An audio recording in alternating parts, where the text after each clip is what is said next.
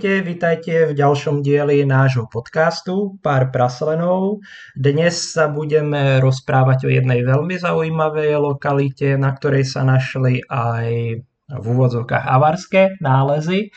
A táto lokalita je v Čechách a volá sa Tismice, sú u mesta Kolín.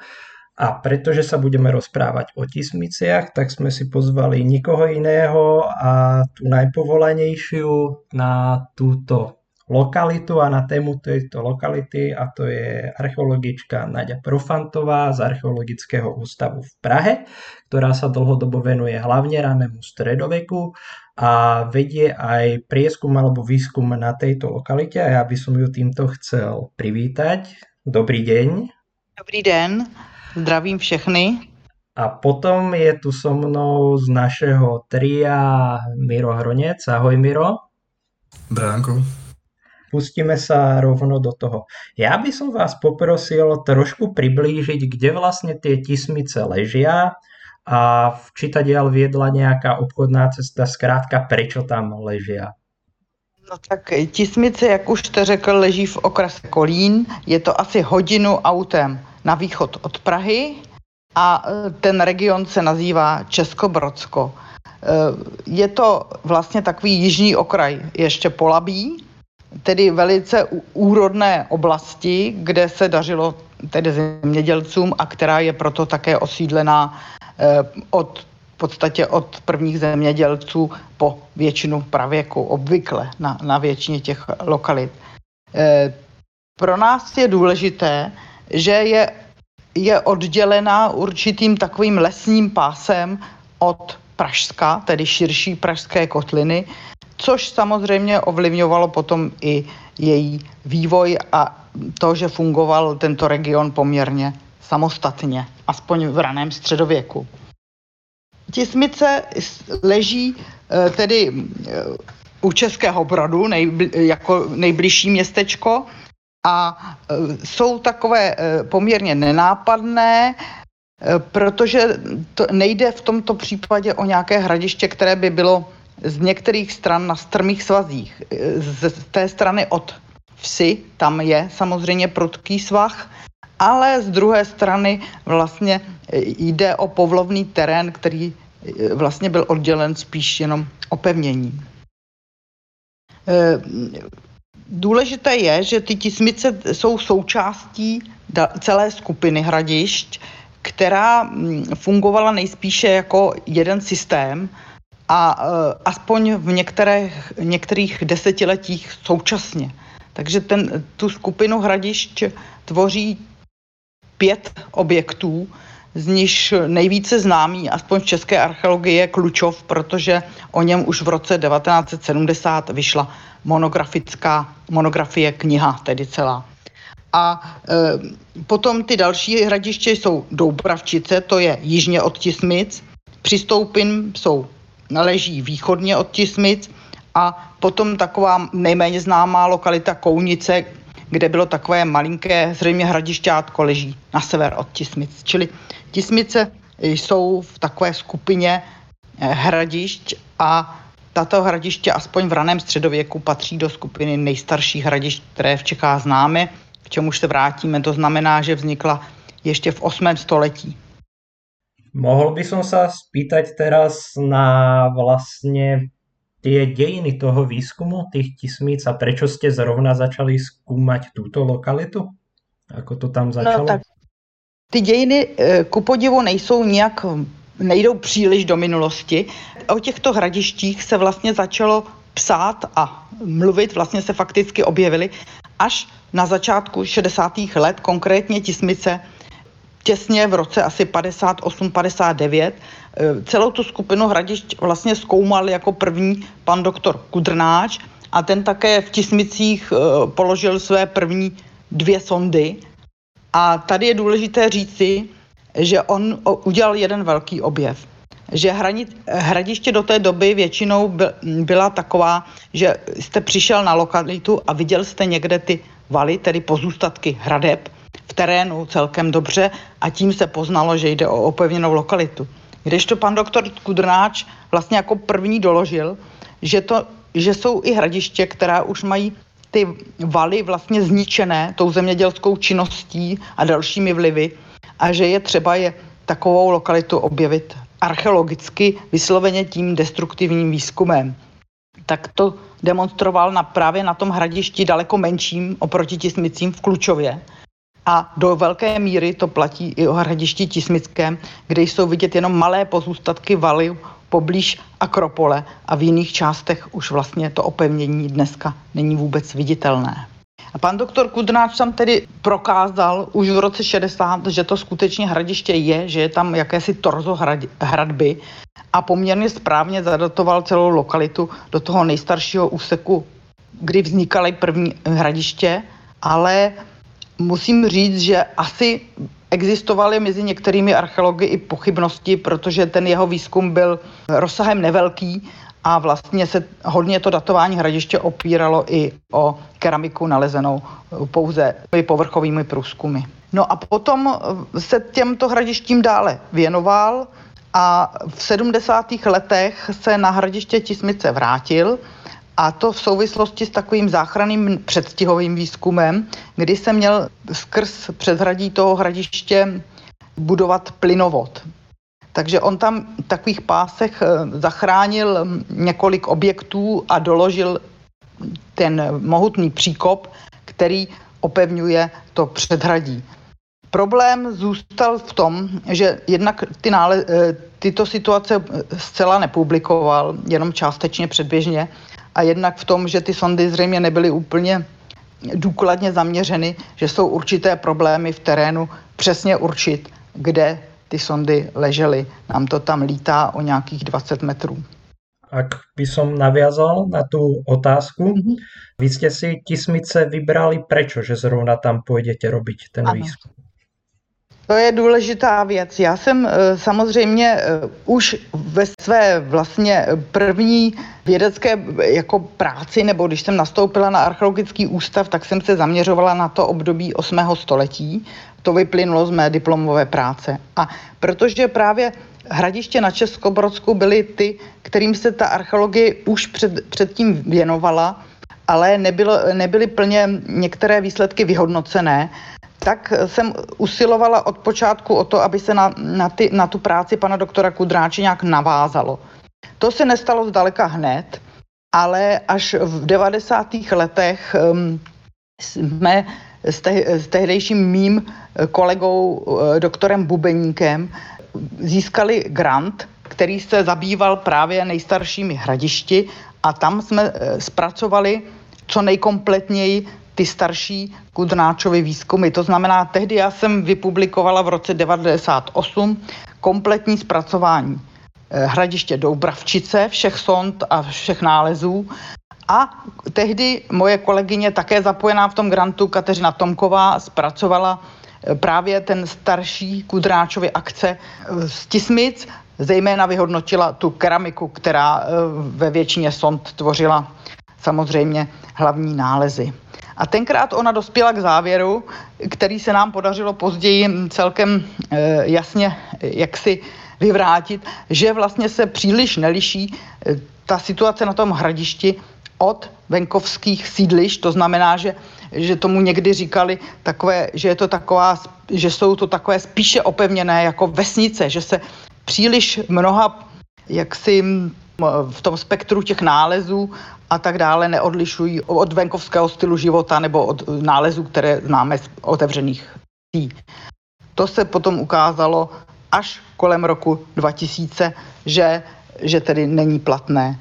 A to, co k tomu přispělo, byly právě na začátku tedy amatérské detektorové průzkumy těch amatérů, kteří o tamto začali nosit e, větší počet kování opasku, které nazýváme dnes kování avarského typu, čímž tedy se záměrně vyhýbáme určování nějaké etnicity těch nálezů, ale jsou to ozdobná kování bronzová, která e, tvořila ozdoby opasku s několika bočními řemínky a e, ten opasek byl velmi reprezentant, re, reprezentační a nosili ho jenom příslušníci společenské elity.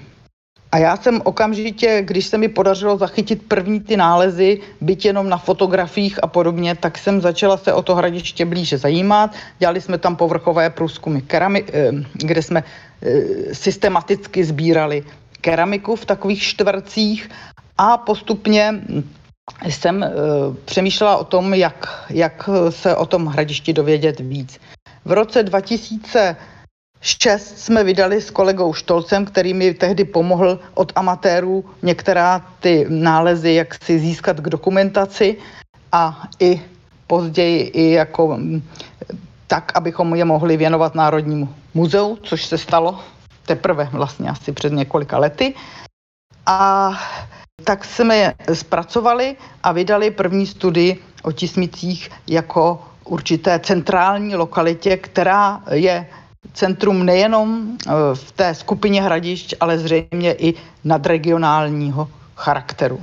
No ale i když toto vyšlo, tak přesto eh, pořád namítali mnozí, že jsou to nálezy především z povrchové prospekce a v kombinaci s leteckými snímky, které právě přibyly v této době. A ty, tyto snímky letecké ukázaly, že není to hradiště opevněno jenom dvěma pásy opevnění, které oddělují Akropoly a potom chrání předhradí, ale že jenom v té části, kterou nazýváme Akropole, jsou minimálně tři příkopy, které tu plochu člení. No a tak jsem okamžitě udělala aspoň takový malý průzkum té, toho jednoho příkopu v smyslu, že jsme udělali mini, miniaturní s, s jedním tehdejším mým studentem, miniaturní sondu pod hranou toho příkopu, abychom ověřili, že tam opravdu příkop je a že v něm jsou, byť tam byly jenom dva v tomto vyústění toho příkopu raně středověké střepy a že patří tedy, aby jsme prokázali, že patří ranému středověku.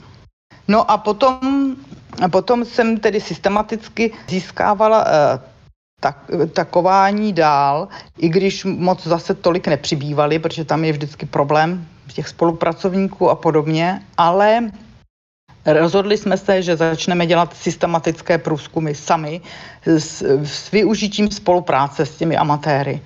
No a to jsme začali v kombinaci s geofyzikálním průzkumem toho hradiště uskutečňovat zhruba od roku 2012-13. No a v roce, teprve v roce 2018 jsme získali projekt, eh, získali grant větší finanční od grantové agentury České republiky. Ten umožnil další takzvaný destruktivní výzkum, to znamená, že jsme mohli vlastně položit sondy na místa, která jsme si předem vytipovali a ověřit naše hypotézy tím novým terénním průzkumem. To se stalo a v roce 2018 a 2019 jsme celkově položili 10 sond na to hradiště a myslím, že ty výsledky skutečně jako eh, relativně výrazně stály za ty peníze do toho výzkumu investované. A naší výhodou bylo, že jsme sehnali většinu těch pracovníků byli studenti, to znamená, že jsme spojili jaksi užitečné s tím, že se studenti na našem výzkumu učili Eh, jak si terénní pracím kopat a dokumentovat. Ja by som sa teraz presunul v podstate k ďalšej otázke. My sme si povedali, ako to, kde tismice sú, aké sú dejiny toho výskumu, ale ak by sme si mohli priblížiť, aké bolo postavenie tismic v rámci tých dejín a priblíženie obdobia, v ktorom sa pohybujeme. Tak kebyže to mám laicky povedať, boli tismice New Yorkom svojej doby v České kotlině? Tak to je otázka, která je stále, bych řekla, trošku ve vzduchu.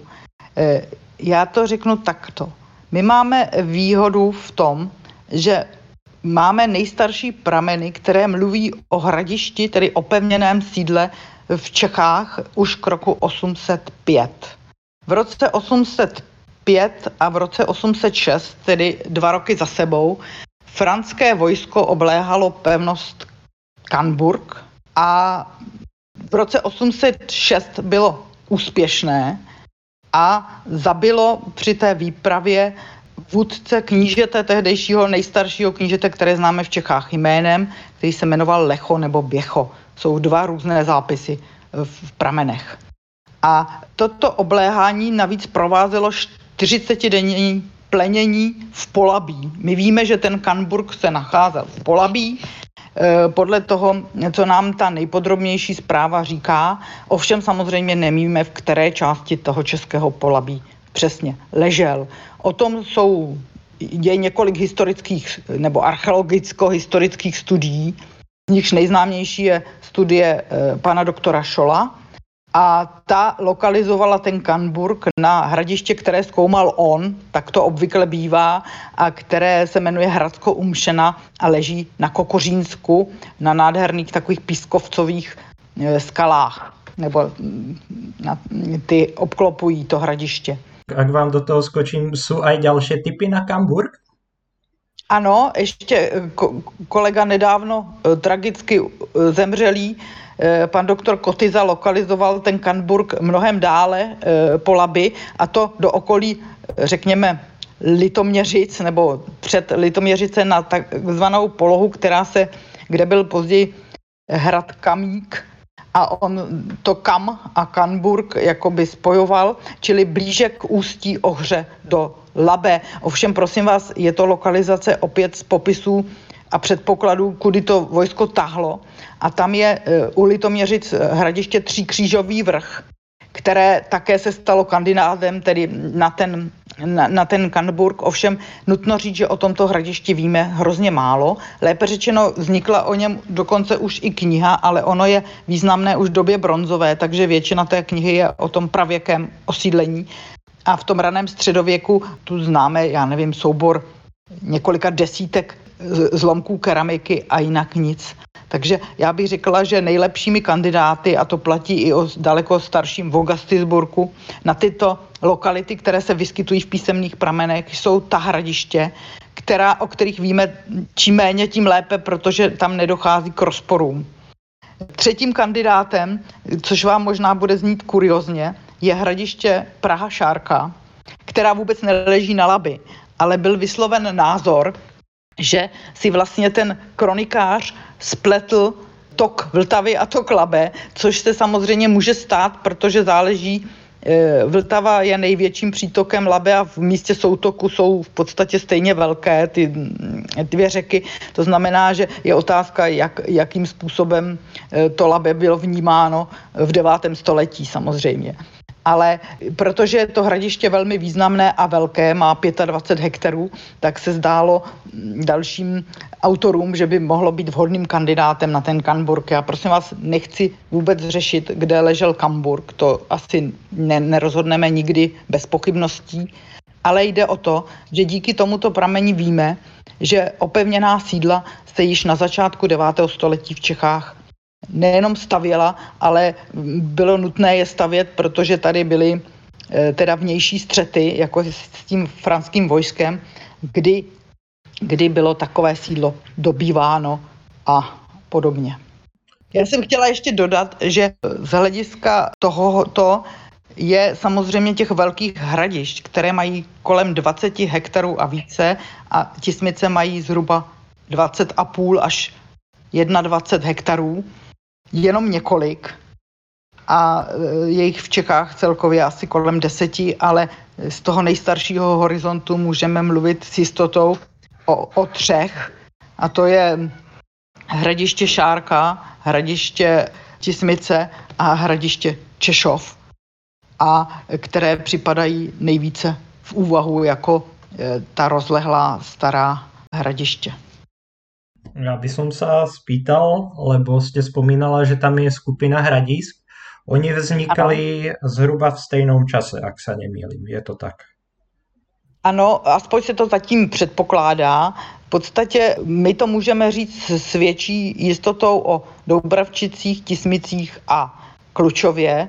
V případě přistoupimy je opět situace taková, že tam vlastně regulérní větší výzkum neproběhl jenom se tam zdokumentoval nějaké narušení valu a proto je tam eh, mnohem větší nejistota o tom počátku a z hlediska těch málo, eh, malého počtu střepů, které o tamtu známe, se mohlo to při tom Pímské hradiště eh, jaksi dožít pozdější doby než třeba Doubravčice a možná i než Tismice. Aká bola motivácia za vznikom tých hradisk? Lebo je tu obdobie v podstate, dalo by sa povedať nič, nič, nič a naraz nám tu vyrastajú hradiska. Bol to napríklad avarský kaganát? No, nelze vyloučit, že, že mohl mírně působit jako katalyzátor, že, že se mohla eh, ten proces urychlit díky tomu, že eh, byli s tím avarským kaganátem v různých, zřejmě občas aspoň nebo krátkodobě nepřátelských vztazích, jindy zřejmě i ve vztazích přátelských. My o tom víme příliš málo, ale co je důležité, tak oni Ona, eh, vy jste zmiňoval, jestli neleží na obchodní cestě. Já chci říct rovnou, že se domníváme, že leží. Je to obtížné doložit tak přesně. My víme, že to celé to Česko-Brodsko leží na obchodní cestě, která vedla eh, z Moravy do Čech, nebo z Čech na Moravu. A je to region, eh, který který zřejmě tedy byl pro průběh té stezky důležitý v poslední práci, která vznikla o cestách ve středních Čechách i z hlediska reliktů archeologických a tak dále, eh, která vyšla v roce 2018, tak je tam jenom jedna malá poznámka o tom, že ta cesta zřejmě vedla kolem Tismic. Ale není to tak průkazné, jako že bychom tam třeba nalezli přímo relikty těch cest, tak to průkazné to není, ale víme, víme eh, zhruba, kudy šla ta cesta. Takže přibližně v tom, eh, řekla bych, v tom koridoru eh, dálkové cesty zřejmě ležely.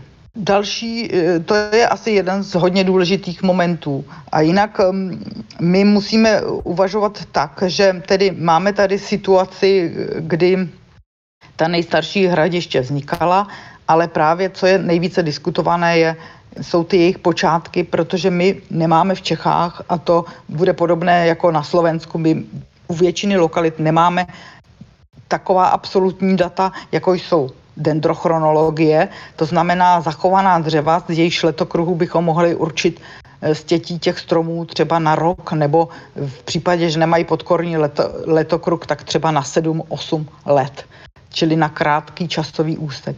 My jsme, dokud neproběhl výzkum v Tismicích, vlastně postrádali jakákoliv absolutní data ke všem nejstarším hradištím v Čechách, které dneska počítáme zhruba v počtu od 14 do 18 objektů. To právě závisí na tom, jak kritický jsme, nebo že máme k většině těch hradišť velmi málo těch moderních archeologických údajů včetně těch mm, datování C14, které právě v tomto jsou tismice důležité, že díky tomu našemu projektu my máme dneska z tismic 24 radiokarbonových dat. Byť jsou ta data široká, tak potvrdila vlastně nepřímo naše závěry a ukázala, že jsou tam minimálně dva horizonty chronologické, my stratigraficky dokážeme rozlišit tři a ten starší horizont skutečně můžeme datovat do poslední třetiny nebo e, osmého století, což považuji za velmi důležité a podle těchto širokých dat by měly tismice existovat až do 70. až 80. let 9. století. A tady já si dovolím kombinovat trošičku ty data ta data přírodovědná s těmi poznatky archeologickými. Podle těch archeologických poznatků to vypadá, že spíše ty tismice zanikají už kolem poloviny 9. století, maximálně v 60. letech 9. století. Ja by som tu nadviazal na to, čo tu bolo spomenuté. E, hovorili ste, že v Tismiciach priekopá, sú odtiaľ kovania a z toho mi troška aj z toho, čo viem, čo bolo publikované, príde na um otázka, boli Tismice nejakým spôsobom centrálne hradisko určitej oblasti a zároveň by som sa aj spýtal, aké bolo to obdobie, lebo príde mi to, že tunajšie obyvateľstvo alebo tí Slovania boli celkom dosť pod tlakom, lebo z jednej strany bol Karol Veľký a Franská ríša, Aha. z druhej strany bol Avarský kaganát. Ako to vlastně v tých Čechách vyzeralo v tomto období? No, tady je důležitá jedna věc, eh, že eh, Na rozdíl od doby, kdy se Čechy nějakým způsobem, byť krátkodobě zapojili do Velké Moravy, čili až od těch 80. let 9. století, tak toto hradiště určitě je starší. A pro tuto dobu my nemáme takový jednotný narrativ, to znamená jednotné vyprávění o tom, jak to v Čechách bylo. Jsou tady dvě základní teorie nebo hypotézy. Jedna mluví o více kmenech v Čechách, což je tradiční, kterou zastával především eh, pan doktor Turek a ty starší generace archeologů. A pak přišel pan doktor Dušan Třeštík jako historik a ukázal možnost, která se mně zdá dokonce pravděpodobnější, že vlastně ty Čechy nemusely být takto roztříštěné do mnoha kmenů, ale že spíše šlo o o jakési volné, eh, že tady hrál prim ten kmen Čechů, který zahrnoval teoreticky většinu Čech. Je možné, že na jihu Čech se situace nepatrně lišila a uvažuje se tam někdy o tom kmenu Doudlebů, ale ani i to je hodně problematické. Ale že vlastně došlo spíš k takové eh, určité lokální roztříštěnosti, když nebyl žádný centrální kníže. To znamená, my tady jsme měli určitě už v tom roce 805 z mého pohledu jakéhosi knížete, který zřejmě se sám považoval za knížete Čechů, bychom řekli všech. Ovšem bylo na něm, jestli tu faktickou moc nad těmi ostatními knížaty, která ještě v Čechách samozřejmě byla urozenými velmoži, dokáže nějak prosadit nebo ne. Samozřejmě předpokládáme, ale nevíme, že to centrum nebo eh, ten kníže, že obvykle sídlil v středních Čechách, ale nevíme rozhodně kde. Uvědomíme si, že se mění neustále historie a počátky Prahy. A my se domníváme, že tedy hradiště Šárka vzniklo také někdy na konci 8. století a zaniklo během před koncem 9. století, čili podobně jako Tismice, bylo to také relativně centrální lokalita, ale zároveň dneska už víme, že i Pražský hrad vznikl hlouběji v minulosti, to znamená nejpozději okolo poloviny 9. století.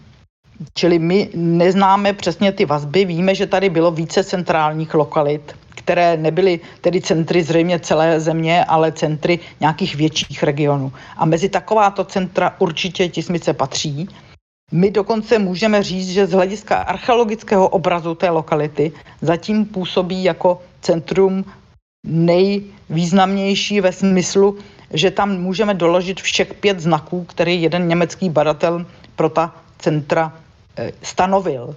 To znamená, že my víme, že bylo opevněné, my víme, že tam byla, eh, se rozvíjela řemeslná výroba, že byly součástí směny, a to asi i směny dálkové, co jediné nevíme, je to, jakým způsobem tam fungovalo, jestli byli nějakým centrem pohanského náboženství, protože o tom, kulto, o tom kultu v Čechách obecně v té době předkřesťanské víme příliš málo a vlastně nevíme, jak se přesně archeologicky eh, by měl projevovat a proto je obtížné najít taková kultovní místa. Jedno takové kultovní místo jediné, které můžeme trošku archeologicky popsat, je na nedaleké, asi tak 16 kilometrů vzdušnou čarou vzdálené staré kouřimy, kde u, bylo na hradišti jezírko a u toho jezírka e, byly uměle upravené břehy a zřejmě sloužilo ke kultovním účelům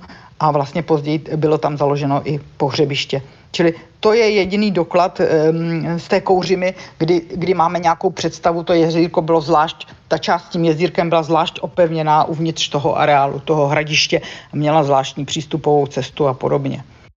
Takže to je, e, to je náš nedostatek, jako bych řekla, celočeský, že neumíme popsat kultovní místa 8. 9. století před, před tím, než se začaly projevovat eh, křesťanství, třeba budování kostelů a podobně.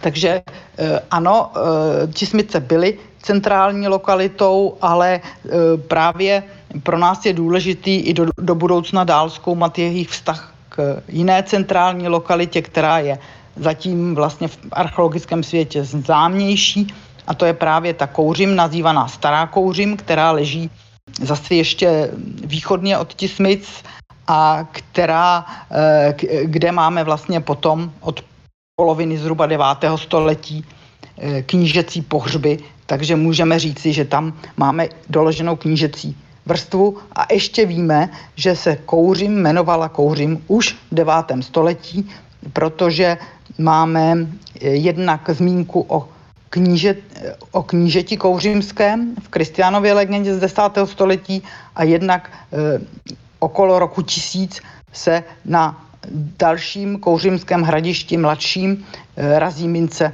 s tím opisem e, mincovny Kurim. Tak to je asi k té základní centralitě. Ja by som len doplnil, kouřím, pokiaľ sa nemýlim, má patriť k najväčším vôbec, alebo je najväčšia, najväčšie ano. hradisko v Čechách. Jsou dvě největší hradiště v Čechách, Kouřim a Češov. I Češov patří do toho starého horizontu hradišť. E, našlo se tam unikátní e, nákončí zlacené se, v animálním stylu, zdobené e, anglo-karolínském zvěrném stylu, takže je to skutečně výjimečné. Obě ty hradiště mají zhruba 40 hektarů. S tím, že ovšem Kouřim je mnohem lépe proskoumána než Češov a u Češové je ještě jeden problém, že vlastně tam sice jsou dochované jakoby nejvyšší valy v Čechách, e, přes 10 metrů v jednom místě, ale ukázalo se podrobným průzkumem a archivním zkoumáním archivních materiálů, že částečně ty valy zřejmě byly e, navršeny dodatečně v době, v 17. století, v době válečných konfliktů, že tam vlastně nejspíše prostě se znovu usadila e, nějaká bojová jednotka a vlastně ten terén nám tam poněkud změnila. Takže máme dvě takto velik, veliká hradiště v Čechách a samozřejmě, že se může stát, že přibude ještě nějaké, protože moderní geofyzikální Výzkumy ukazují, že některá, eh, některá hradiště jsou vlastně větší a třeba se objeví ještě nějaké, eh, nějaká část, ze které se zachovalo z opevnění třeba jenom právě ten příkop. Takže nám takhle třeba i ta přistoupím nám eh, v tom regionu Českobrodska nám narostla, že je vě, také větší než 20 hektarů.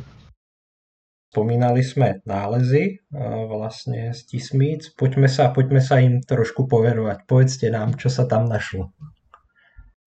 No tak e, právě ta nálezová složka je asi ta vůbec nejvýznamnější. My jsme, jak jsem už uvedla, e, tam dělali systematické detektorové průzkumy v několika sezónách a e, z těch průzkumů máme zhruba 900 nebo přes 900 zaznamenaných a zaměřených nálezů, ale samozřejmě jenom určitá část těchto nálezů eh, jde eh, lépe datovat a eh, můžeme s takovými nálezy potom dále pracovat. Celkově můžeme říct, že my jsme pro důležité kovové nálezy zavedli s kolegou Honzou Hasilem, který se mnou na tom výzkumu také v terénu se podílel, tak jsme eh, zavedli kategorii takzvaných signifikantních kovových nálezů. To jsou ty z těch průzkumů, které můžeme dobře datovat a dobře klasifikovat kulturně, kulturně zařadit. A mají některé vlastnosti, které nám vlastně pro dobu, jako je 8. století, určitým způsobem, malinko to řeknu laicky, nahrazují to, o čem nás normálně informují většinou mince, protože my je můžeme datovat na relativně kratší úsek chronologický, třeba na 30-40 let a víme, odkud zhruba pocházejí. I když někdy si to jenom myslíme, že to víme. A to je případ i tismic a k tomu se teď dostanu. My tam máme zhruba e, v tuto chvíli určených asi 170 takovýchto signifikantních e, kovových nálezů z raného středověku, protože tam máme ještě nálezy z doby římské kterých je málo, ale je jich tam takových 15, 14, 15 nálezů.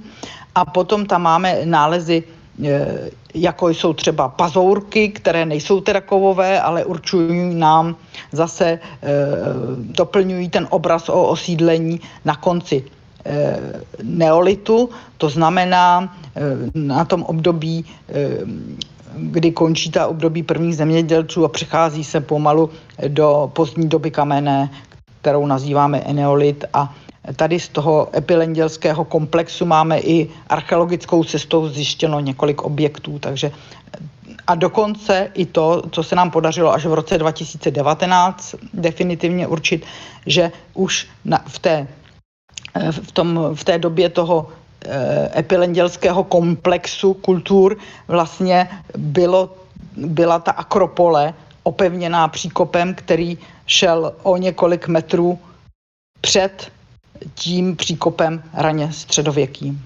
Jako samostatný útvar, který dokonce neobjevila ani geofyzika, protože to je velice důležité, že my máme celé eh, to hradiště, těch 20,5 hektarů plus další 4 hektary před tím hradištěm máme proměřeno magnetometricky, to dělal Roman Křivánek, to znamená, že my jsme vlastně celý půdorys toho hradiště se celkově čtyřmi příkopy a přístupovou cestou do hradiště máme rekonstruovaný až na základě toho geofyzikálního výzkumu.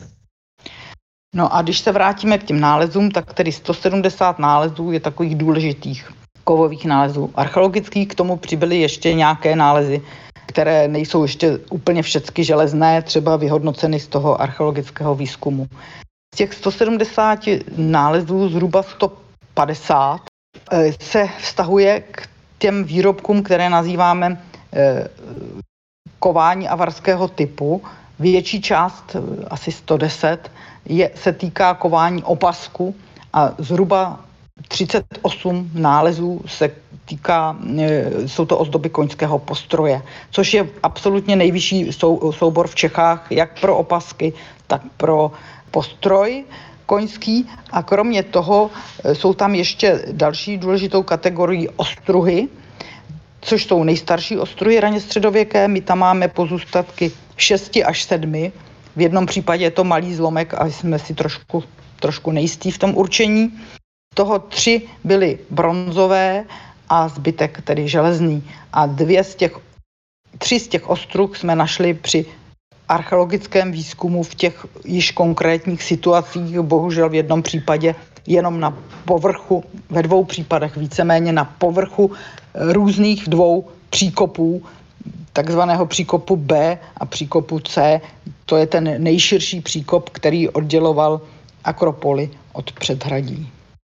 Takže to je další důležitá kategorie, která nám spolu s těmi ozdobami koňského postroje dokládá, že tam e, byla ta elitní vrstva jízdy, protože podle e, srovnání, řekněme, s Bavorskem, případně částí Saska, my víme, že ty ostroje z háčky většinou nosily tehdy jenom jednu. To znamená, že skutečně jedna ostruha nám může zastupovat jednoho jezdce, což v pozdější době v tom devátém století od poloviny nejpozději nosili už párově ty ostruhy. Takže to je taková důležitá věc. A úplně jeden z nejdůležitějších nálezů, opět byl tedy učiněn pouze amatérem, byla karolínská stříbrná mince, kterou můžeme datovat e, do doby, že byla zaražena před rokem 792 nebo 3, kdy Karel Veliký učinil takzvanou mincovní reformu a e, takže můžeme dobře odlišit ty mince ražené před tímto datem a po něm. To znamená, že zhruba e, je to nejstarší raně středověká mince v Čechách, nepočítáme-li jedn, jedinou arabskou minci z Čelákovic, která byla bronzová a dostávala se do Čech poněkud složitějším způsobem, zřejmě na počátku již 8. století ale tak e, toto je první západní mince a dneska už máme mincí Karla Velikého v Čechách e, zhruba pět nálezů. Je důležité, že i další nálezy je dokonce takový malý depotík z Martinic, to je na cestě do Jižních Čech, nebo už na okraji Jižních Čech, také takové malé hradišťátko, o němž jinak víme velmi málo tak tam se našly dokonce čtyři mince Karla Velikého, ale jsou to až ty mladší ražené po reformě. Ta karolinská mince eh, je taková poměrně jednoduchá a našla se v místě, kde předpokládáme obvodové opevnění, ale v tomto prostoru zrovna nebylo tedy přímo zkoumáno. Takže to je docela důležitá věc, že dneska už ty mince karolínské, už to není úplná výjimka, jako v době kdy ten nález byl učiněn, ale e, máme i jeden nález karolínské mince z kostelního hlavna, což je také polabí mimochodem, je to, je to okres myslím, že je to nedaleko od Brandýsa nad Labem a tam to bylo zřejmě běžné, běžné sídliště. Je možné, že opět to souviselo s nějakou komunikací nebo třeba s tím pleněním v tom polabí eh, kolem toho roku 805-806. To nevíme. Eh, jinak eh, další karolínská mince na významném českém hradišti je právě až v Praze Šárce a tam je to mince, která také byla zřejmě, tam to není úplně jisté, jestli byla v destrukční vrstvě opevnění, asi nejspíše ano, na u Akropole a v tomto případě byla dlouho určována jako, že byla ražená až roku 845 ve francouzské Mele, ale dneska už se ví, že tyto mince razil jak Karel Veliký, tak to vypadal tak později ten Karel Holý právě kolem toho roku 845. Čili u té šárecké mince máme dvě možnosti jako doby její ražby, což není úplně obvyklé u těch mincových nálezů ale vidíme, že teda tyto dvě hradiště, eh, Praha Šárka a Tismice, mají eh, některé tyto výjimečné věci společné. A mám-li se zastavit ještě u těch eh, nejvýznamnějších nálezů, tak já, my jsme měli dokonce výstavu v Kolínském muzeu, takovou, která trvala asi rok a půl, kde jsme představovali ty nejvýznamnější nálezy právě z Českobrodska a z Tismic mm, tam dominovaly, ale to bylo ještě před eh, tím naším výzkumem vlastně těsně v roce 2017. A eh, k těm dalším významným nálezům řeknu, že je zajímavé, jaký je nepoměr mezi těmi ozdobami, které jsou spojeny s tou Eh, s muži a bojovníky, teda hlavně ty ozdoby opasku a koňského postroje a je tam v těch kovových nálezech velice málo nálezů, které odkazují na ženské šperky, Přesto tam několik takových je a opět jsou v Čechách spíše výjimečné. Je to jednak, eh, jsou to zlomky minimálně dvou náramků, také hráněných avarského typu. Z nich jeden má nějakou velmi jednoduchou výzdobu, a e, potom je to přívěsek olověný, který je v Čechách zcela unikátní, e, také pozdně avarského typu a dále je to náušnice, ovšem tam litá s hvězdicovitým přívěskem.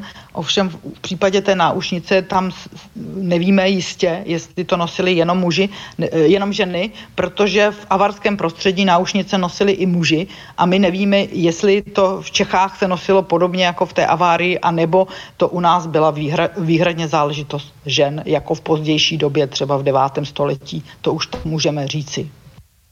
Takže máme tady teda i ozdoby. Ženského kroje, byť málo početné a ještě mezi takovou ozdobu, o které ta je zcela nová, ještě není vlastně ani publikovaná, to je takový přívěsek s jenom sraženými kroužky zdobený jednoduše.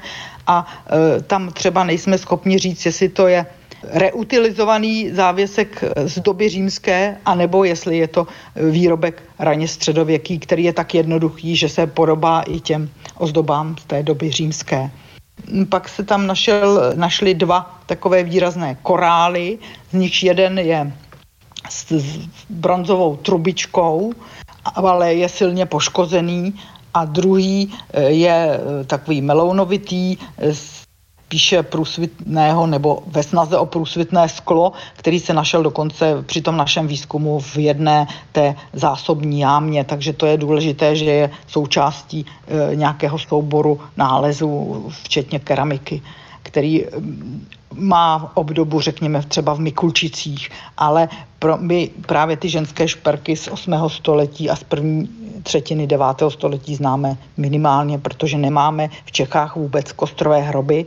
Ty se objevují až těsně před polovinou nebo v polovině 9. století. Já bych měl otázku, jak můžem? Ano. V podstate na začiatku to bolo už povedané, že tak troška nechcete ísť ku etnickej príslušnosti rôznych nálezov a podobne. Mňa by vlastne zaujímalo, či je nejaká aspoň hypotéza nejakého celkovo zloženia etnického celého hradiska, či sú tam v podstate nejaké kosterné ostatky a bola urobená antropologická analýza a podobne. Bohužel to je naše jakoby slabá stránka, možná bych řekla Achilova pata, protože nám se zatím nepodařilo najít žádné pohřebiště k tomu hradišti. Uvědomte si, že jenom to hradiště zabírá 21 hektarů a e, nějaké to pohřebiště by teoreticky mohlo být i uvnitř toho areálu a připadají samozřejmě v úvahu i určitá oblast okolo toho hradiště v, do určité vzdálenosti, řekněme aspoň 500 metrů.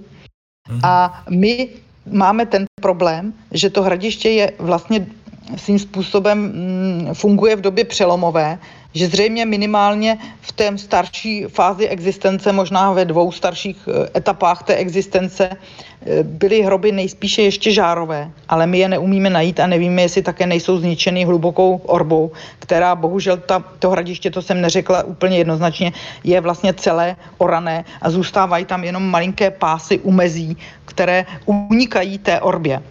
To znamená, že my máme i pokud tam na tom hradišti stály takzvané stavby, eh, které nejsou zahloubené výrazně, ty povrchové stavby stavěné na povrchu tehdejším, tak máme dosti malou šanci je zach- tyto půdorysy zachytit, protože je to právě minimálně do hloubky 40-50 cm místy jako zničeno tou orbou takže máme ty situace vlastně už rozrušené. Navíc teda široký pás, asi 10 metrů, je zničený těmi plynovody, které tam postupně postavili dva vedle sebe, které protínají tu plochu hradiště a to nám stěžuje v tomto prostoru i, tu, i to geofyzikální zkoumání. Prostě určitý pás je narušený a e, nelze tam tím pádem jak si některé ty moderní technologie uplatnit. Ale eh, takže my nevíme, kde pohřbívá. Myslíme si, že aspoň v té závěrečné etapě, řekněme třeba druhé čtvrtině devátého století nebo tak museli existovat asi i nějaké, nebo čekali bychom, že existují i nějaké kostrové hroby, ale neumíme je zatím najít. Jediná možnost, jak jsem o tom docela přemýšlela, by byla nějaká rozsáhlejší fosfátová analýza, která teda na hradišti v tomto rozsahu nebo v jeho okolí neproběhla. Ještě bych řekla jednu zajímavou věc. Jak jsem mluvila o té e, geofyzikální prospekci, tak se nám podařilo tedy Romanu Křivánkovi ještě najít vlastně nedaleko toho předhradí, hradiště, malou lehce opěvěnou ostrožničku, e, zřejmě dvěmi pásy palisát a nějakým příkopem, která není datována zatím, ale předpokládáme, že jde o pravěké jakési hradišťátko, nějaký pravěký areál. Takže my eh, vůbec nemáme hroby a jediný lidský ostatek z Tismic jsme nalezli při tom archeologickém výzkumu, to je docela zajímavé. V příkopu B se nám podařilo najít ve, v horní části výplně asi do 30 cm hloubky se nám podařilo najít lidskou čelist. Takže ano, to je jediný doklad nějakého člověka, který eh, mohl zemřít třeba při nějakém obraně toho hradiště, nebo nevíme, prostě se tam dostala lidská čelist. Víc se o tom asi příliš říct nedá to je celá, celková bolest eh, v Čechách, že tam, kde nejsou takzvané mohylové oblasti, které můžeme přesně lokalizovat do jižních Čech a východních Čech a s takovým malým výběžkem do eh, západních Čech, tak eh, tam se budovaly mohyly jako nadzemní typ pohřbu, tak v tom zbytku Čech my máme strašně málo obecně hrobů. Můžu vlastně říct celkem zodpovědně, že se našly pouhá dvě pohřebiště, která jsou datována do 8. století a jsou žárová a malá rozsahem. A to oboje na Kolínsku, obě našel eh, tehdy amatérský, ale vynikající archeolog, lékař Dvořák, který byl bohužel eh, zatknut gestapem a popraven, takže ještě i ta kontinuita tam je velice obtížná, protože mm, zřejmě záměrně zničili Němci jeho plány těch pohřebišť, které se nám po válce prostě nedochovaly. Takže máme jenom dvě pohřebiště a ty mají okolo 20 hrobů a pak máme několik jednotlivých hrobů, e, jako jedna urna nalezená třeba v Cvrčovicích na Kladensku nebo jeden další hrob e, v záběle na Plzeňsku a prostě e, vlastně o o těch pohřebištích a tím pádem i o e, těch antropologicky o těch lidech vlastně do 9. století prakticky nic nevíme. Existuje ještě jeden hrob z března u Loun, který je datován do, řekněme, konce 6. až 8. století e, analýzou C14 a to je jenom pro, to je zajímavý, to je kostra bez mirodarů, ale s jenom s takovým jednoduchým kroužkem, stříbrným náušnice, ale bez jakéhokoliv přívěsku a tak dále. Ale tam je zajímavé, že se dochovaly stopy dřevěné lopaty, že vlastně tam asi zapomněli nějakým způsobem tu dřevěnou lopatu přímo v té výplni toho hrobu, ale jinak e, ostatní e, jaksi lidské ostatky e, z ostatních, z toho středočeského regionu zejména, tedy vůbec neznáme. Nadviazal by som na tie avarské kovania, Ano. Myslím, že to bol český historik Dušan Třeštík, ktorý povedal, že v podstate Veľká Morava vznikala, keď Slovania odhodili avarské kaftany ano. a obliekali sa v podstate po franskom štýle. A spomenula ste v podstate, máme tu tie kovania, teoreticky tie náušnice, pre ľudí avary asi v tomto diktovali štýl elit. A ja by som sa spýtal, sú časté z tohto obdobia práve väčšie zoskupenia či už týchto kovaní opaskov alebo týchto náušníc v Čechách? Alebo je ten veľký počet stiskníc daný stavom výskumu na ostatných hradisk? Tak já odpovím tak, že jednak uh, Dušan Třeštík to, tento obrat, který je velice elegantní, získal po rozhovoru se mnou, to je docela taková zajímavá věc, nebo ne, prostě jsme o tom spolu docela často mluvili a on ještě před smrtí o tismicích lecos eh, věděl a zajímalo ho to. Ale jinak uh, chci říct, že ano, tismice jsou výjimečné, co se týče počtu, ale když my přepočteme to množství kování na ty hektary, tak to zase tak strašně obrovské a oslňující není. Ale chci říci, že díky tomu, že jsem se věnovala několik let intenzivně koordinaci a e, novým průzkumům, tak můžeme říct, že i na jiných hradištích máme určité koncentrace těch ozdob avarského typu, které ovšem nejsou tak obrovské, jako jsou v Tismicích. Například uvedu asi dva. V Šáreck, na Šárce e, na hradišti máme zhruba 30 těch kování. Ovšem musíme říci, že tam se vlastně tím systematickým průzkumem proskoumalo pořádně jenom jedno přeshradí a e, k tomu se přidali staré nálezy, které byly v různých sbírkách a v některých případech je to jenom asi ve čtyřech případech je to dokonce zaznamenáno v tom Národním muzeu jenom jako, nebo v Městském muzeu jako Praha, Šárka a okolí. Jo. Takže tam zase ta spolehlivost těch starších nálezů je trošku trošku horší a několik nálezů máme bezpečně z toho druhého předradí a pouze jeden nález je bezpečně lokalizovatelný na Akropoli, kde ovšem žádný takový průzkum tedy eh, jakoby ne, nevznikl. Je to národní kulturní památka dneska, o to jsem se kdysi zasloužila, ovšem bohužel musím říct, že i taky vykrádali mnoho let a vlastně nedalo se tomu nijak asi zabránit. Ti amatéři různí, kteří tam chodili. Takže to je šárka. Potom máme uh, hradiště v severozápadních Čechách, což je důležité, to je poměrně vzdálený regi- region a to je hradiště na vrchu Rubín u Podb Bořan v okrese Louny. A tam e, to je takový malý jako říp, vypadá velice impozantně ten kopec a je z něj vidět až hraniční Krušné hory a naopak hluboko do středních Čech druhým směrem, když je dobré počasí. A na tomto rubíně se našlo zhruba také 30 těch kování s tím, že Ovšem tam zase vznikl jiný problém. Už v minulosti tam ty avarské takzvané bronzy nacházel už amatér německý kolem roku 1905 a podobně, aniž by věděl pořádně, co to je. Jo. Rozumíte, on to jenom zaznamenal do svých deníků, ale musím říci, že tam zase je problém, že částečně z toho vrchu rozváželi hlínu, zemědělci na svoje pozemky. To znamená, že některé ty nálezy se vlastně dostaly druhotně při zemědělské činnosti do okolí toho hradiště. Čili tam taky s těma přesnýma počtama máme problém, nakolik třeba nějaké nálezy, kterých je několik z toho okolí, které nejsou přímo na tom hradišti, eh, započítávat mezi ty nálezy z hradiště a podobně. A ten eh, vrch Rubín má jeden, jeden výrazný rozdíl oproti tismicům a to, že se tam našly unikátní nebo významné předměty, včetně zlaté náušnice, ještě z 9.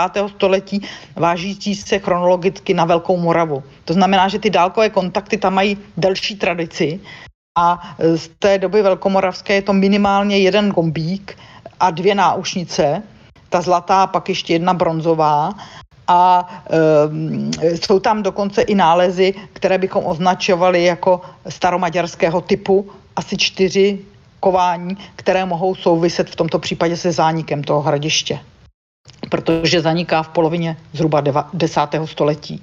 Ale e, tady já se k tomu chci e, vrátit v tismicích z jiného hlediska.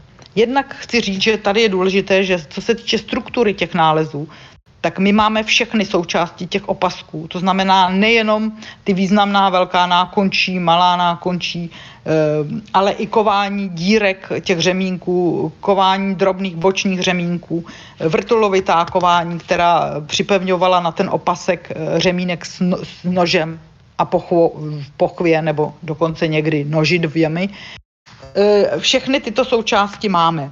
Do, do, to znamená, že ta struktura toho opasku byla úplně stejná v tomto směru jako, jako v té avárii, ale co je nejdůležitější, a k tomu jsme se ještě nedostali, a to je, eh, že my se domníváme, že jsme eh, našli doklady, které ukazují, že se ty ozdoby v té mladší fázi existence v tismicích přímo vyráběly. Proto ří, ří, je důležitý říci avarského typu, nikoli věk, že by byly všechny importovány od někud. E, tady se zastavím u těch výjimečných nálezů, které to dokládají. Předem říkám, že se nám nepodařilo a bude to velmi obtížné, pokud se to někomu podaří, nalézt přímo tu dílnu, přímo říct tady v, té, v tom prostoru třeba třikrát šest metrů, nebo já nevím, se ty věci vyráběly. V rámci 20,5 hektarů je to hrozně obtížné najít takový prostor, ale můžeme říci toto. Na předhradí se nám kumulují několik typů nálezů souvisejících s tou produkcí. A to je jednak tepací forma, to je asi vůbec nejdůležitější nález, kdy se podle této bronzové tepací formy se vlastně tepaly stříbrné, ale nebo i z bronzového plechu ozdoby koňského postroje. Potom tam máme takzvaný kovotepecký nástroj, který se přitom právě používal, který trošku připomíná, abych to těm lajkům, kteří nevidí obrázky, přiblížila, ten připomíná e, tvarem náš šroubovák ale eh, to, to jeho ostří, ale je to prostě bronzový nástroj, který se používá v tomto. Další nástroj eh, je ukončen takovou jako plochou ploškou, který může být jak součástí e, takovýchto výrobních procesů, tak by to mohl být i nějaký toaletní nástroj. To neumíme úplně jednoznačně rozlišit. A co je ještě důležité, samozřejmě jsou tam běžné nástroje jako šídla a podobně, ale ještě jeden nález je takový výjimečný a to je e, železná kovadlinka malá, e, na které, e, která byla přenosná a která ukazuje na další domácí produkci. V tom, při tom výzkumu jsme našli zhruba 12 nožů, takže evidentně ta kovářská výroba tam také probíhala. A teď se teprve dostanu k tomu nejdůležitějšímu nálezu, který se ovšem prostorově nachází jinde. A to sice vlastně u toho příkopu B, tedy uvnitř Akropole, a tam v, v nejmladším horizontu jsme našli objekt, kterém byl odhozený tyglík, eh, tedy přímo um, kelímek, v kterém se tavilo zlato. To byl jako náš nejdůležitější objev. A e, kromě toho máme doklad práce se zlatem ještě v jiné sondě, a to je eh, přímo u toho, v té sondě, kde jsme zachytili nejvě, ten hlavní příkop, eh, který měl asi tak 8 metrů na šířku. A v, tomto, eh, v, tomto, v této sondě jsme našli právě ve výplni toho příkopu hm, průbířský kámen, což je takový opracovaný kámen, který ohlazený, který vypadá jako brousek, ale když uděláte mikroskopickou analýzu, kterou my jsme nechali provést, tak zjistíte, že jsou na něm otěry buď to barevných nebo nejčastěji drahých kovů. A v našem případě teda tam byly ty otěry toho zlata. Což je důležité, že tam byla osoba, která zkoumala, vlastně tím se ověřovala ta kvalita toho drahého kovu. Takže na dvou místech na Akropoli máme doloženou práci se zlatem. To je ale veľmi vzácný nález, protože práve no. často ťažké nájsť taký, ja neviem, ako sa to volá, v podstate eh, je to niečo ako puncovníctvo pôvodné a nájsť to ano. ešte s tými stopami tých drahých kovov, to je veľmi vzácné. A hlavně ten náš nález je ještě v rámci té chronologie vlastně jed, jeden z těch raně středověkých nejstarších nálezů. My sice máme ty e, prousky, které je třeba dále analyzovat, aby se zjistilo, zda nejsou e, probířskými kameny, e, tak v jednom případě mám podezření na takový e, kámen už na sídlišti keramikou pražského typu, ale právě ta mikroanalýza, on byl neúplný a byl do, dost brzo odlomen, tak se nepodařilo to takto jasně prokázat, jako se to podařilo například v Tismicích. A nebo potom takový kámen i se objevil jako určitý odznak v hrobě třeba v Kouřimi, jo, nebo na Žalově, ale to je až konec 9. století. My jsme tady o něco hlouběji v tom čase. Zřejmě v té první polovině 9. století. Ak sú tu takéto významné nálezy, či už zlaté retázky alebo opasky doslova Louis Avar, predpokladáte, že ja viem, že je to otázka, ktorá je také dosť veštenie z gule, ale predpokladáte, že tismice boli v priamom kontakte s avarským kaganátom, čo sa týka obchodu? No, to se teda úplně neodvažuji říci, já bych k tomuhle podotkla to, že vlastně já už jsem e, se těmi kontakty zabývám od 90. let, od, zača- od roku 90 v podstatě ještě možná dřív, jako ještě student i předtím, ale e, tak e, se v tomto ty názory docela hodně posouvají. Mně připadá nejdůležitější to, že, že, jsem, že se nám podařilo postupně prokázat, a to jak mě, tak týmu pana doktora Macháčka pro Jižní Moravu, že se ty nálezy, eh, že se tyhle ozdoby vyráběly. A já k tomu teda od, odběhnu trošku od Tismic ještě k jedné lokalitě, eh, která se nám během našeho projektu podařilo odkrýt a potom i publikovat.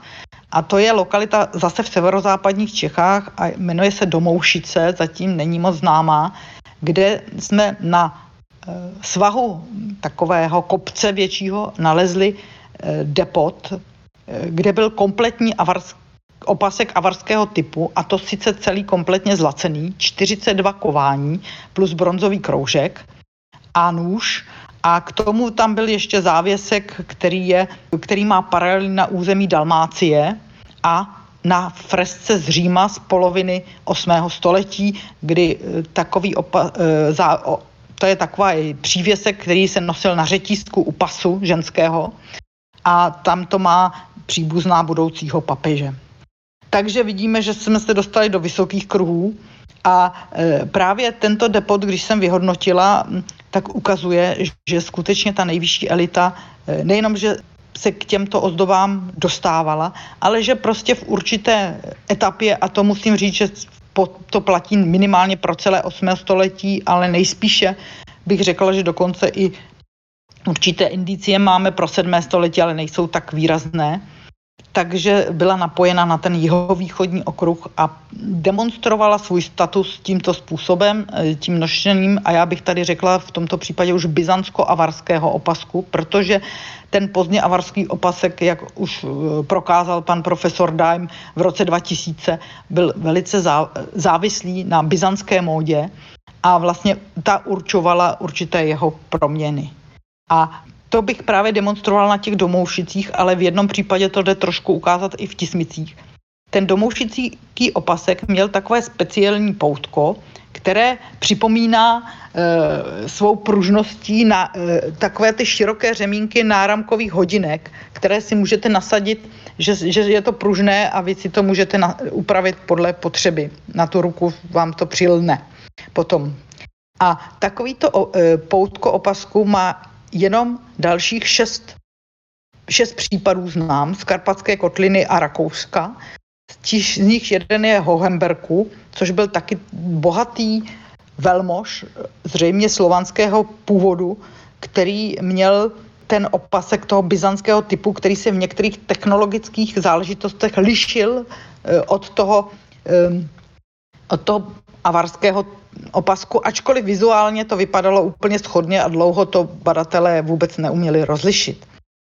A další případy jsou v Karpatské kotlině v oblasti Balatonu a jeden, jedna lokalita je v té severní půlce Maďarska a další tedy lokalita je znovu na území Čech, nedaleko těch domoušic vlastně relativně, právě na tom hradišti Rubín u Podbořan, kde byla známa už od roku 1947, ale nikdo neuměl tuto ozdobu úplně přesně zařadit až do té doby, než jsem já to spojila s tím Hohenberkem a s tím byzantským okruhem a tak dále. Čili tady jsme vlastně znovu vyhodnotili ten starší nález a to ukazuje, že některé ty prvky nemusely jít jenom přes Karpatskou kotlinu, ale mohly jít také přímo od jihu ze severní Itálie nebo právě e, z Korután a podobně ale je to, většinou je to obtížné odlišit. A jedno takové kování já e, nákončí opasku nebo koňského postroje, tam to neumíme úplně jednoznačně rozlišit.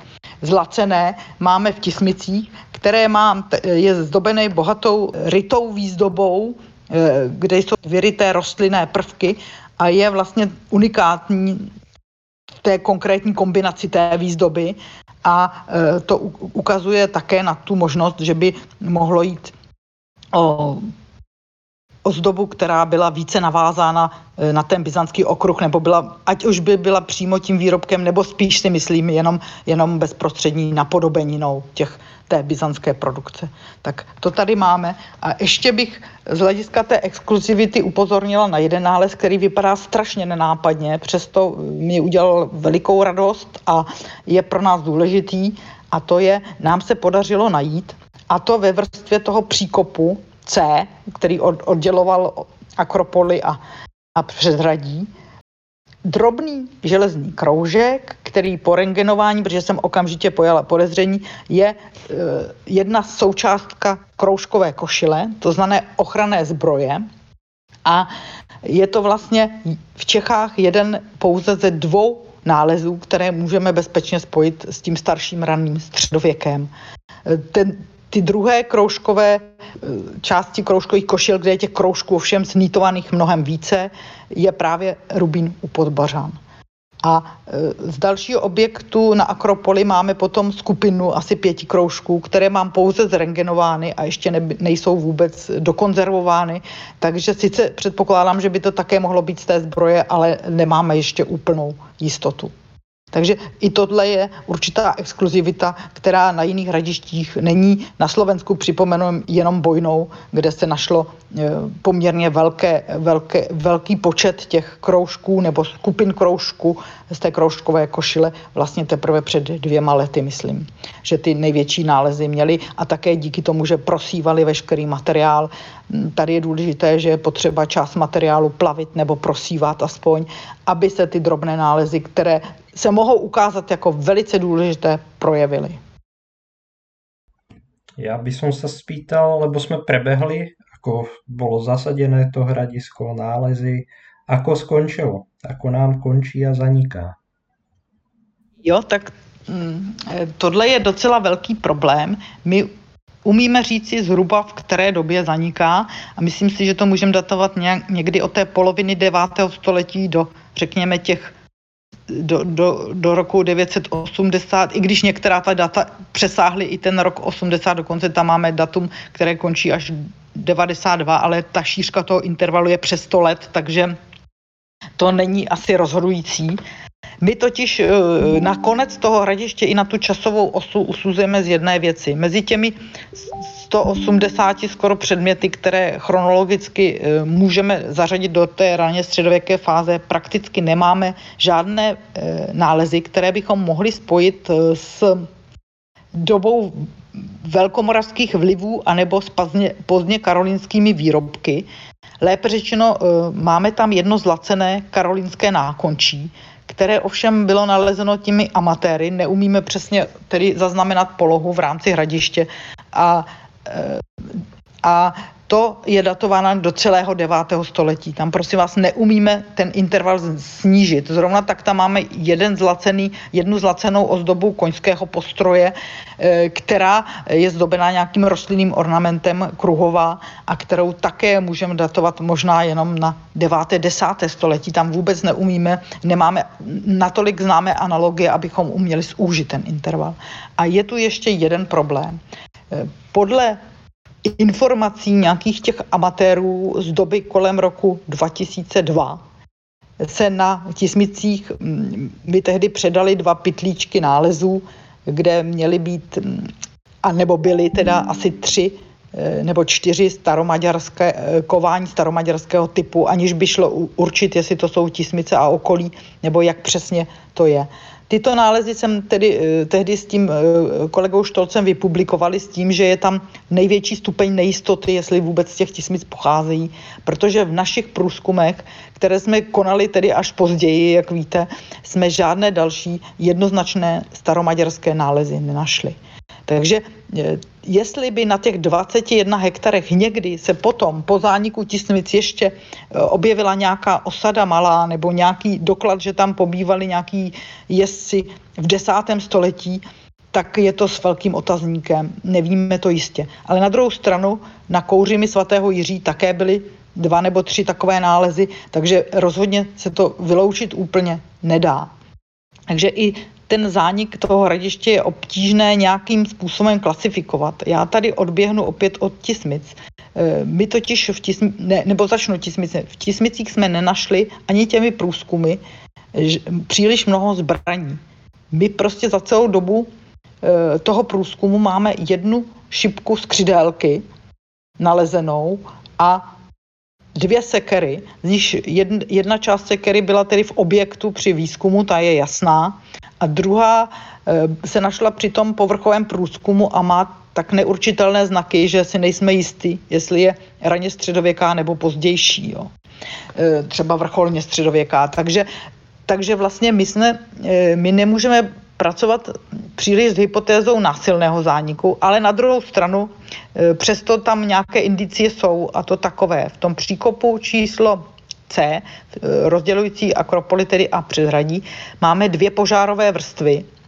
A ten příkop byl úplně výjimečný krom tím, že víme, že v jeho vnitřní stěně, která teda šla směrem k Akropoli, byly dva pásy palisád vsazených.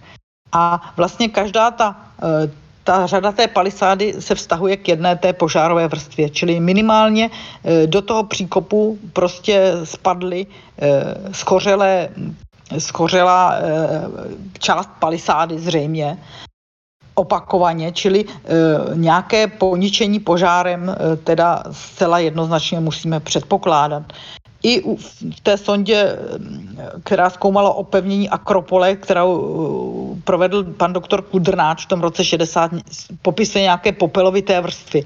Bohužel se dochovalo dost málo fotografií a my uh, neumíme úplně rekonstruovat, jak to tam bylo, ale nejspíše také to opevnění mohlo nějaké části lehnout popelem.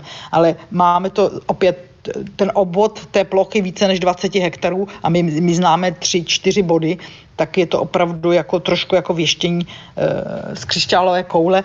Tady by pomohlo. My tušíme, e, kde byla ta vstupní brána do předhradí, protože tam máme e, jako tou geofyzikou zřejmě určenou tu cestu ale zatím se nám eh, jaksi nepodařilo tam kopat a to je problém, že když nám skončil projekt, tak my teď nemáme žádné žádné finance, abychom eh, v tom průzkumu nějakým způsobem pokračovali, což je velká škoda, protože vlastně ty dvě sezóny výzkumů nám umožnily se eh, v té situaci na tom hradišti docela dobře zorientovat a určitě by ještě minimálně dvě sezóny toho výzkumu byly velice přínosné a přinášely by celkem důležité nové poznatky. Jo, takže to je, to je škoda, takže my nemáme ani, jednu, ani jeden ten vstup. Ještě i v případě toho příkopu na Akropoli nám geofyzika pomohla určit místo přerušení toho příkopu, takže i tam bychom mohli možná se trefit při troše štěstí do, do té brány a je možné, že tam by nám to řeklo o něco víc eh, o tom zániku toho hradiště. Jinak eh, ten, to vybudování toho příkopu, který odděluje to Akropoli od předradí, jak si poničilo starší horizonty toho osídlení. A tady si ještě přihřeju polívčičku, že to bylo velice prospěšné, protože eh, v tom místě byl okrsek eh, s pecema, jejichž funkci jsme zpočátku neuměli určit, uvažovali jsme o chlebových pecích, ale detailní paleobotanický eh, průzkum nám umožnil říci, že alespoň část těch pecí byla využívána k přípravě sladu pro výrobu piva. Takže my máme v Tismicích eh, datovánou výrobu piva už do první poloviny 9. století, možná dokonce do konce 8. století. Což si myslím, že je docela velký úspěch a tato část ještě není publikována. Ale jako eh, k, k důvodům zániku eh, toho Tismického hradiště, když se vrátím, tak eh, byla vyslovena už dávno před naším výzkumem hypotéza, že eh, Tismice byly zničeny eh, kouřimským knížetem, který si rozšiřoval jaksi svou faktickou moc a enklávu v rámci teda to, té sousední oblasti a že zničil všechny hradiště v Pošembeří. Samozřejmě, že to je možná hypotéza, akorát my Ehm, nevíme jistě, jak to s tím zánikem těch hradišť bylo přesně chronologicky. Tady bych řekla, že se zatím zdá předběžně, že Tismice, eh, teda Doubravčice, to nejjižnější hradiště, zaniklo o něco málo dříve než ty Tismice, ale chybí nám ty absolutní data, nebo takže je to jenom takový kvalifikovaný odhad. A Klučov měl zničenou jednu fázi e, svého, své existence také během první třetiny 9. století, řekněme, a pak ještě ale byl obnoven a existoval hlouběji do 9. století, než definitivně zanikl. A ani tam není ta doba zániku úplně zřejmá. V, tom, v případě toho Klučovu eh, tam máme doložen rozsáhlejší požár, takže tam můžeme říct, že ta jedna fáze určitě zanikla nějakým výrazným požárem a v Doubravčicích eh, máme dokumentován rozsáhlý požár na Akropoli hradiště, kde schořela jakási centrální stavba, bychom tomu řekli, nebo, což je zase takový, taková obtíž, kterou možná like špatně bude chápat, je to systém obro, uh, velikého počtu asi 123 kůlových jam, který teda zanikl požárem a my neumíme rekonstruovat, co vlastně přesně to za stavbu bylo. Je možné, že to dokonce nebyla jedna stavba, ale jakési eh, vybudování jakéhosi dřevěného rovného pódia nebo terénu, na kterém teprve byly nějaké stavby, nebo jedna nebo dvě, které už vůbec půdorysně pak neumíme rekonstruovat. Takže víme, že ty dvě hradiště z toho celku zanikly určitě výraznými požáry, ale v případě Tismic um, je to vlastně méně jasné než, než u těch druhých dvou hradišť. Aby som to v podstate týmto zánikom uzavrel dnešné rozprávanie. Veľmi rád by som poďakoval Nade Profantovej, že si na nás našla čas a veľmi zaujímavo porozprávala nielen o Tismiciach, ale aj o území Čiech v tomto období. Ďakujeme. A poďakovať by som chcel aj Mirovi, že sa zúčastnil. A týmto by som sa rozlúčil s našimi poslucháčmi. Majte sa. Majte sa. Na shledanou.